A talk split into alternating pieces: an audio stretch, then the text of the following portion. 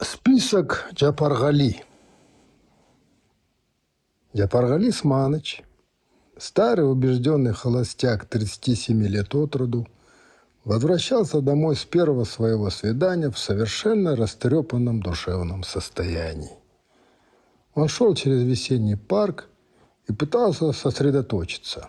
Однако мысли разбегались, как тараканы при внезапно включенном свете, и он не мог ухватиться ни за одну из них. А все потому, что Анара Абдул-Кахаровна, дама благородных кровей из хорошей семьи, с которой его познакомили сострадательные друзья – не в силах больше терпеть провокационные свободы своего кентубаса, произвела на него неизгладимое впечатление.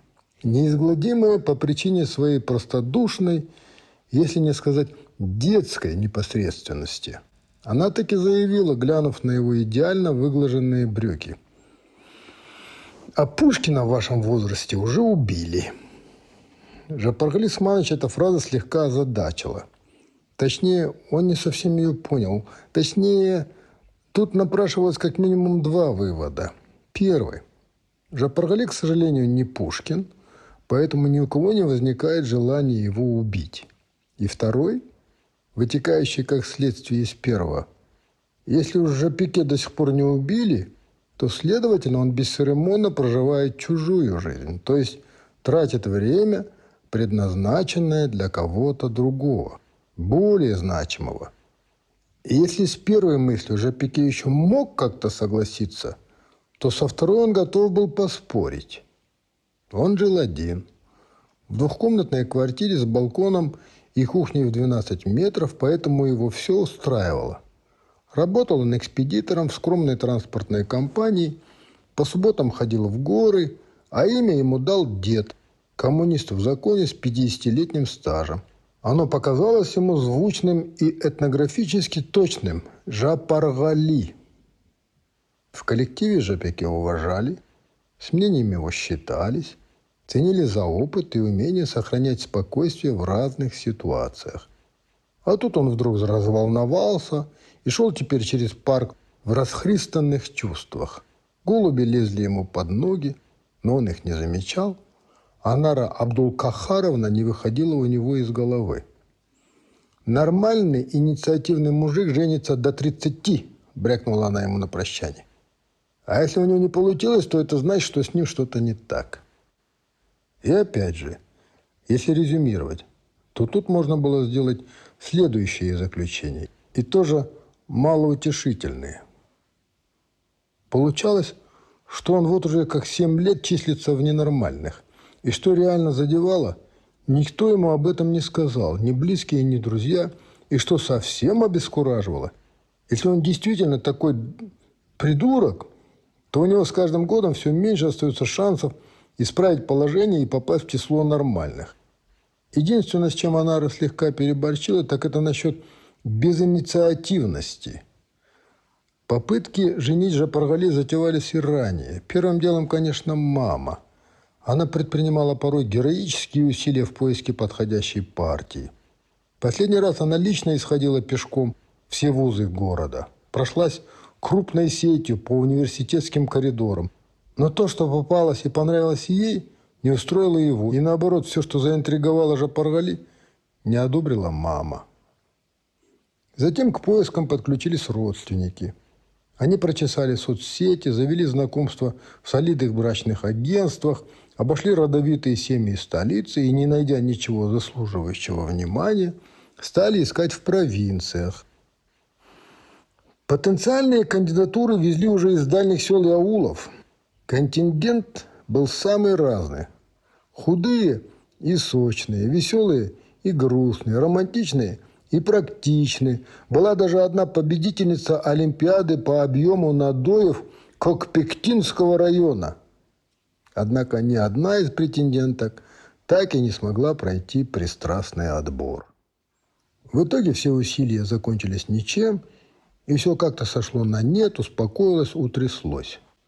Родня махнула рукой, маманя перестала надеяться, и лишь друзья все еще пытались отдать Жапике в теплые руки. Нет, с ним все было нормально. Давление там, сердце, почки. Ростом он был чуть выше среднего, вредных привычек не имел. Не Брэд Питт, конечно, но и не Спанч Боб совсем. И не сказать, чтобы дамочки его не интересовали. Интересовали, конечно, постольку поскольку. А вот подолгу общаться с ними Жапаргали не мог. Он не владел контекстом эпохи. То есть не сидел в ТикТоке, не следил за жизнью звезд, не имел аккаунта в Инстаграм, не слышал ничего про биткоин, поэтому из любой беседы выпадал уже на второй минуте. Что, в общем-то, никак его лично не травмировало. А вот Анара Абдулкахаровна странным образом задела за живое. Во-первых, никто еще не называл Жапике малохольным, то есть ненормальным. И во-вторых, никто еще не обвинял его в том, что он преступно пережил Пушкина. На такой можно бы и жениться, показалось ему. С такими мыслями он пришел домой, бросил куртку и сразу же сел за стол. Вытащил листочек форматом А4, взял ручку и провел сверху вниз ровную линию. Разделил страничку надвое. Слева написал плюсы, справа минусы, и как человек организованный и дисциплинированный стал заполнять. Начал, естественно, с плюсов. «Не буду больше мыть посуду», – записал он, и не без удовольствия поставил восклицательный знак. «Не буду больше стирать и гладить», – добавил он, но уже без восклицательного, поставил жирную точку. «Стану чаще питаться дома», – продолжил он. «Не буду по утрам жарить яичницу сам». Тут он на секунду прервался, сделал паузу. «Чего это я все о еде да еде?» – пробубнил он. «Должно же быть что-то важнее еды». А что может быть важнее? Задумался он и откинулся на спинку стула. Так, пять. Уборка по дому. Это хорошо. Что еще? Так. Секс. Да, это важно, это полезно. И не надо никуда ходить. И возле цифры 6 Жапике аккуратненько вывел внутреннее равновесие. А дальше он почему-то застрял. Но он больше ничего не приходило. Все какая-то банальщина лезла в голову, наподобие Мама обрадуется, родственники отвяжутся. Но все это было не то. Тогда он стал заполнять столбик под рубрикой «минусы». «Она будет жить со мной», – вывел он и очень зримо представил странную картину. Анара Абдулкахаровна, вся растрепанная, косматая, ходит по его квартире в халате и тапках. Представил и невольно закашлялся в кулак – под цифрой 2 Жапике записал. Она притащит с собой все свои вещи, и воображение тут же нарисовало другое, не менее пугающее видение. Анара Абдулкахаровна пытается протолкнуть в проем двери чудовищных размеров чемодан, а за ее спиной в подъезде громоздятся еще несколько таких же. Далее же Паргали по буковкам вывел. «Она будет мыться в моем душе». И разглядев мысленно Анару Абдулкахаровну в собственной душевой, Жапаргали совсем сник. У него аж засосала подложечка от тоски. Далее пошло-поехало. Она будет ходить в мой туалет. Четыре. У нее есть мать с отцом. Пять. А это значит, что у меня будет теща, произнес он шепотом и охватил голову руками. А еще и тесть, и вообще у нее наверняка куча родственников – и с ними надо будет что-то делать. А что, если они мне не понравятся? А если им не понравлюсь я? Семь. Придется ходить по тоям. А это значит, что все субботы и воскресенья будут заняты. Восемь. Она может кого-нибудь родить. Девять. Я буду отдавать ей часть зарплаты. То есть мне придется прятать от нее часть своей зарплаты. Десять. К ней будут приходить ее подруги. Одиннадцать. Она не, наверняка не воспримет моих друзей. Двенадцать. А вдруг она храпит? И так далее и тому подобное. В итоге столбик справа стал угрожающе расти и превратился в дорическую колонну. Столбик слева сиротливо жался рядом. Жапаргали отложил ручку, взял листочек, еще раз пробежал по нему глазами и тяжко вздохнул. Перспективы спать с человеком, у которого в активе злая мать, Куча родни, миллион чемоданов и в качестве дополнительного бонуса могучий храп не сильно его привлекало.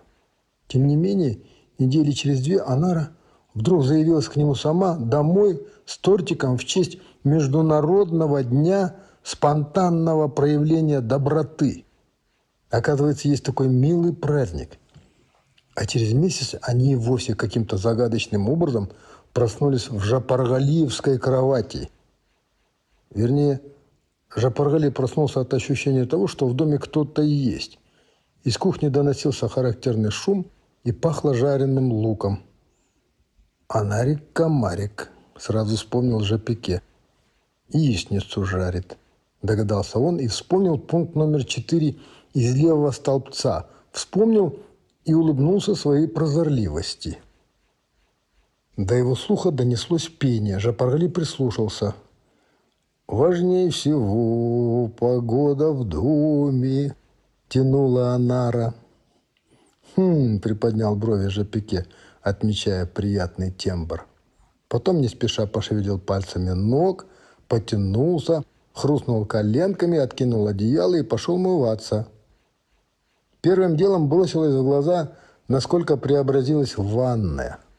Она была вся заставлена, тут было все. Ну, или почти все, весь женский арсенал. Маски из голубой, розовой и белой глины, четыре вида красок для волос, пять шампуней, три в одном, шесть бальзамов и масок от перхоти, скраб для лица и отдельно скраб для тела, гель, мусс, крем и гель крем для душа, пена для ванны, дневной, ночной и утренний кремы для рук, ног, лица, области декольте, области бикини и отдельно для век, сливки для снятия макияжа, молочко для снятия макияжа, тоник для завершения очистки лица, подтягивающая, утягивающая и успокаивающая маски, маска-пленка, хна, басма, сушеные цветы календулы и ромашки, листья и почки березы, крючок с двумя махровыми халатами и три полотенца – ароматические свечи и масла, целые кусты мяты, десяток мочалок в виде сердечек, лягушек и зайчиков. Чуть особняком прямо на полу расположилась фарфоровая кошка с голубыми камушками вместо глаз. Зрачки ее мерцали зловещим зеленоватым светом. Жепекин не сразу нашел свою зубную щетку. Женский боекомплект оттеснил ее куда-то в угол – и она жалко выглядывала из граненого стакана, склокоченной от ужаса головой. Когда же уже вытирался полотенцем, Анара незаметно подкралась и обняла его сзади. Два неясных силуэта отразились в настенном кафеле. «Хм, романтично», — мелькнуло в голове уже Паргали. «Где-то я это уже видел. Кажись, у Трюфо». Через пять минут они уже сидели за столом, завтракали. «Вкусно», — отметил же Пике, доедая яичницу. На столе вместо привычно отломанных кусков хлеба и пары нечищенных луковиц лежали в тарелочках аккуратно нарезанные ломтики сыра и колбасы. Чайник был вымыт так, чтобы Жапике видел в нем свое кривое отражение. Вилок и ложек, забытых еще со вчера, не наблюдалось. Пакетов и огрызков тоже. Все сияло и блестело. Откуда-то нарисовалась красивая молочница. Нормально, прикинул же Пике, чувствуя, как поднимается его настроение. Совсем даже нормальное. И действительно, все было хорошо. Можно сказать, даже замечательно. Жапаргали крякнул и хотел было сделать комплимент, но тут Анарик-комарик как бы ненароком вдруг обронила. «Жорик!» – пропела она нежным голоском. «Жорик, тебе не кажется, что эти обои слишком мрачные?» Они не для кухни, они для спальни. Надо поменять их на что-нибудь веселенькое, на светленькое, с цветочками. Да. Жапаргали насторожился и перестал жевать. Что значит мрачное, задумался он. Почему спальня ассоциируется не с чем-то мрачным? Почему веселенькое не может украшать ту же спальню, к примеру? И причем тут обои вообще? А комарик не дожидаясь ответа, запела дальше и в том же артистическом ключе. А вот здесь мы поставим пуфик, чтоб угол не пустовал. Да, солнце. И солнце словно разом выпустили весь воздух. «Ну зачем?» – подумал же Паргале, проглатывая застрявший кусок. Зачем вот так сразу? Ведь нормально сидели, нормально и даже романтично, а тут на тебе. Пуфик, спальня, мрачные обои. К чему все эти пошлости? И все. И конец. И все на смарку. Через два дня они расстались.